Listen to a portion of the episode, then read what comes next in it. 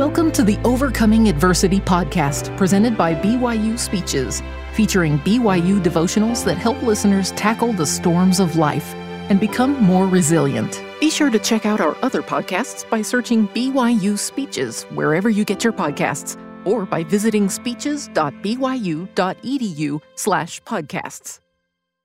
This is my first opportunity to address you in a devotional as president of the university. So let me begin by telling you, you look really good. Now that's different from being good looking, though you are that as well. But more importantly, I hope that each of you have some inkling of the spirit you carry with you and the light that radiates from you. It's evident to visitors to the campus who sometimes struggle to come up with words to describe what they see and feel in your presence. I thank each of you for your individual contribution to what is the real spirit of the why that those who come on campus experience so profoundly. It truly is an honor to be your president. Those who have heard me speak these past few months will not be surprised that I begin by quoting a portion of the BYU mission statement, which was approved and adopted by the Board of Trustees more than 30 years ago. That mission statement describes well both the process and the anticipated results of a BYU education. I urge each of you to read and ponder it, as well as the aims of a BYU education as this new year begins. The most familiar line of the mission statement summarizes in general terms the details that follow. The mission of Brigham Young University, it states, is to assist individuals in their quest for perfection and eternal life. My remarks today focus on one reality about that quest for perfection. It is a truth that is hard to deny, yet difficult to accept. It is this: we will all fail, more than once, every day.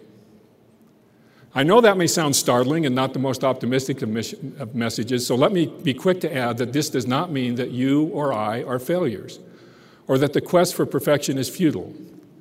There is a difference between failing, even repeatedly, and being a failure, as I hope to explain. Failing is an essential part of the mortal phase of our quest for perfection. We don't often think of it that way, but that is only because we tend to focus too much on the word perfection and not enough on the word quest when we read the mission statement. Failure is an inevitable part of the quest. In our quest for perfection, how we respond when we fail will ultimately determine how well we will succeed. My plea for you today is to learn how to fail successfully. To help you in that regard, let me provide a little broader context for the quest for perfection and the role that failure plays in that process. The primary purpose of our mortal existence is to help us become like our heavenly parents. One of the things we need to do in order to accomplish that purpose is to learn and apply truth in our lives. The prophet Joseph Smith taught that it is impossible for a man to be saved in ignorance, and that a man is saved no faster than he gets knowledge. Thus, learning is an essential part of not only our BYU experience, but also this mortal phase of our quest for perfection. The scriptures teach that there are three main ways we can learn. One, by study. Two, by faith, and three, by experience. A lot has been written and spoken at BYU about how we learn by study and by faith, but we talk much less about how we learn from experience. Yet learning from experience is one of the essential purposes of our mortal existence. In the Book of Abraham, the plan we all accepted in the Grand Premortal Council is described as follows. We will go down, and we will take of these materials, and we will make an earth whereon these may dwell. And we will prove them herewith to see if they will do all things whatsoever the Lord their God shall command them.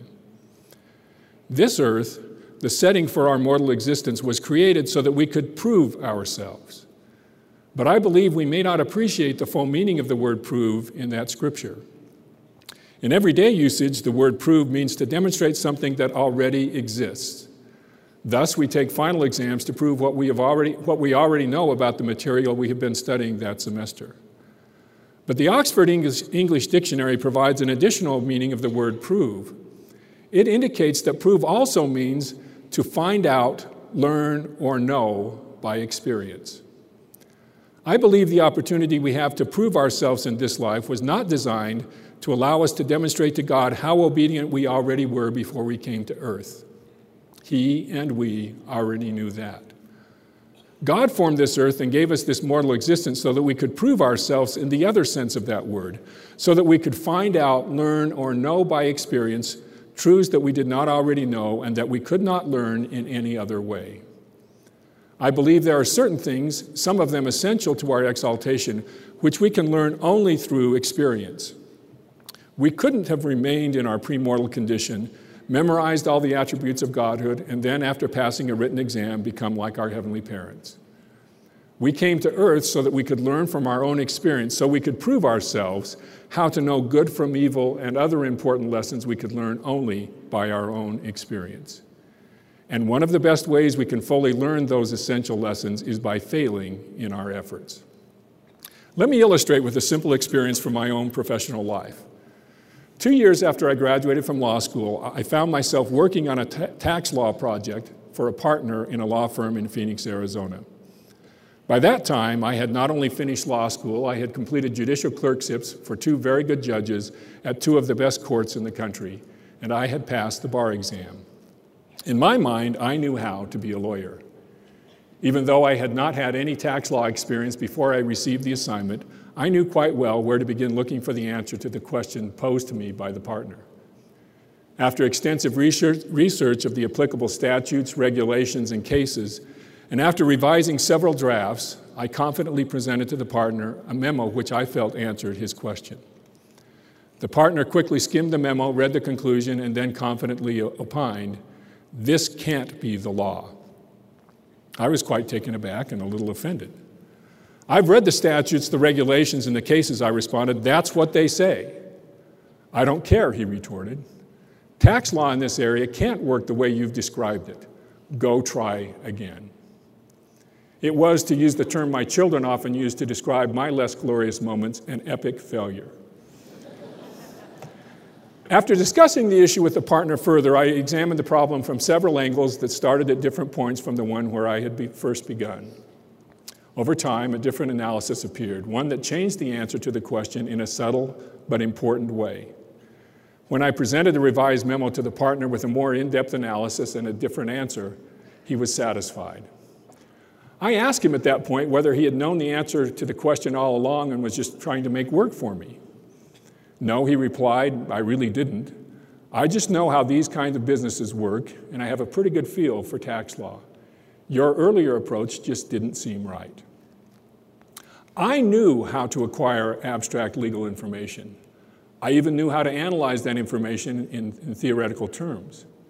The partner, however, knew how to be a lawyer. And there is a difference between those two things. Just as there is a difference between knowing the attributes of God in an abstract sense and making those attributes a part of our character, which is what our quest for perfection requires.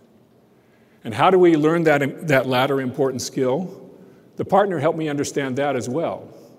When I asked him what it was that allowed him to almost intuit the right answer to the problem, he replied, "It takes good judgment."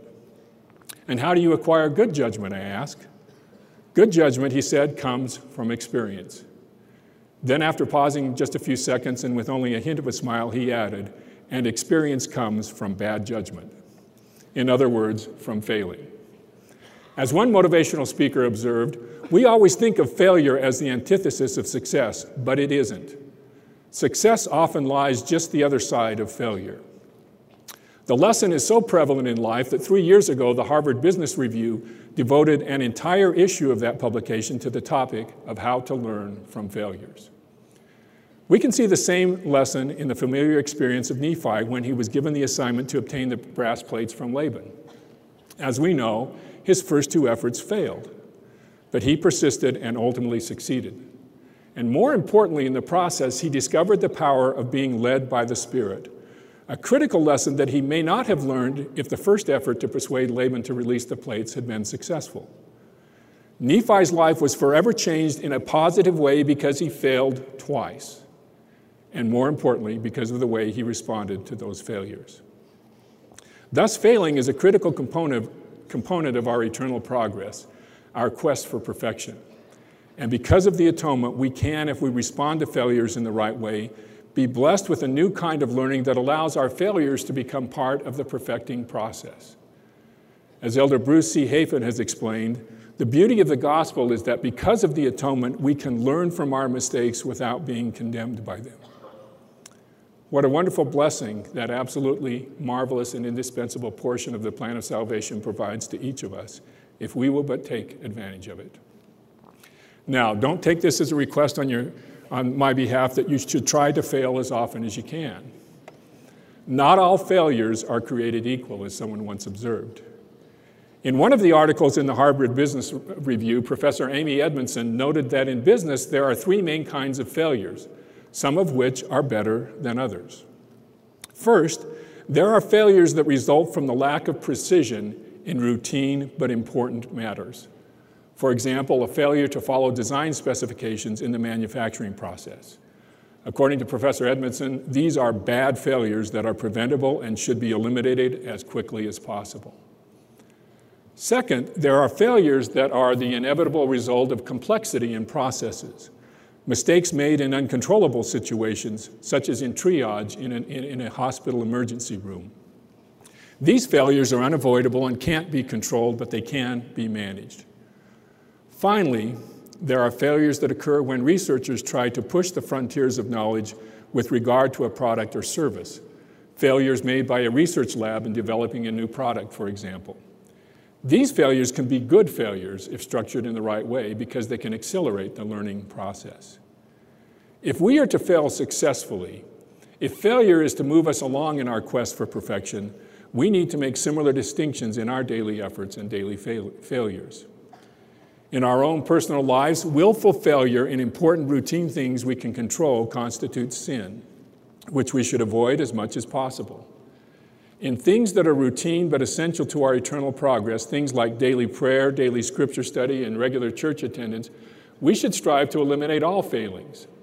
In these matters, we can come very close to perfection very quickly.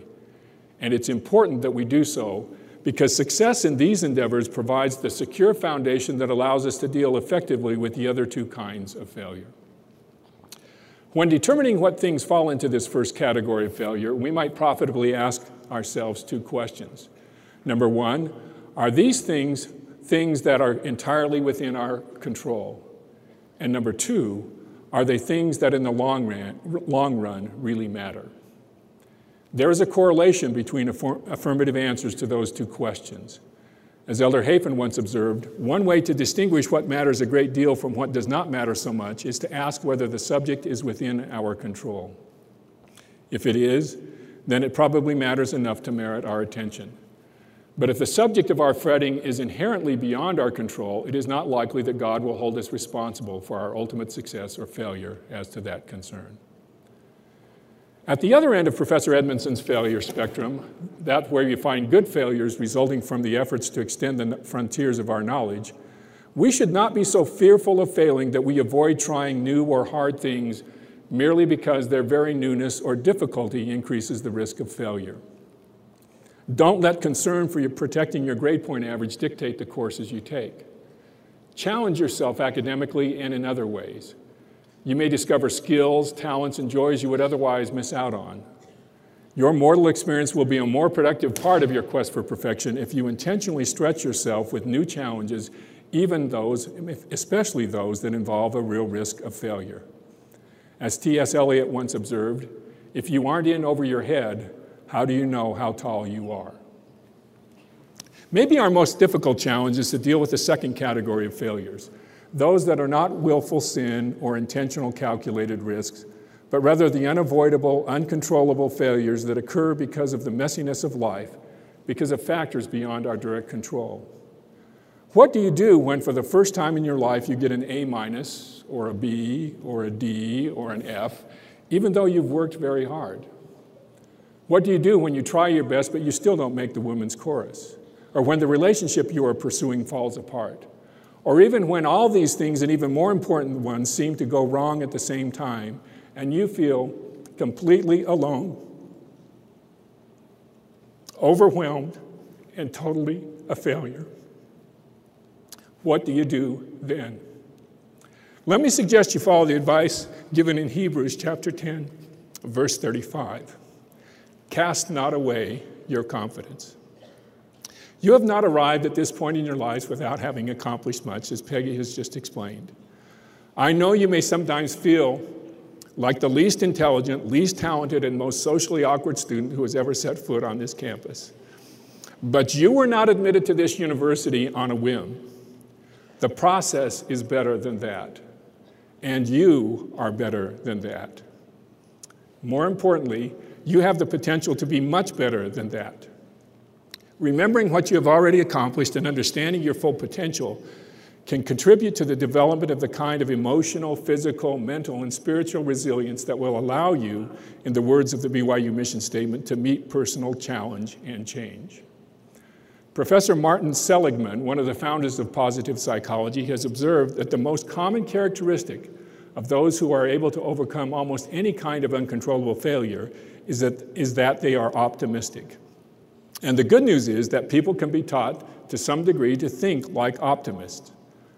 One way Professor Seligman suggests is by helping people view setbacks as things that are, number one, temporary, number two, local, and number three, changeable.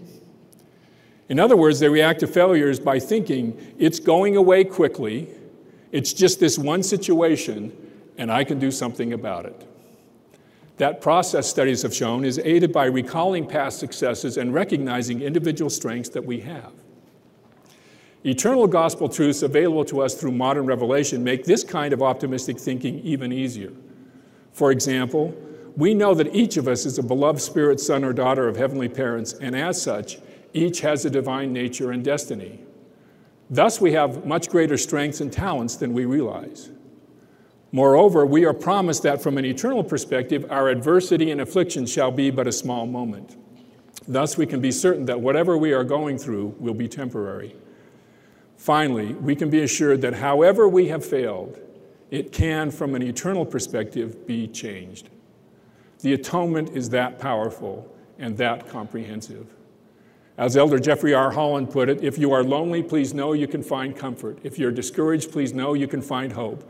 If you feel you are broken, please know that you can be mended.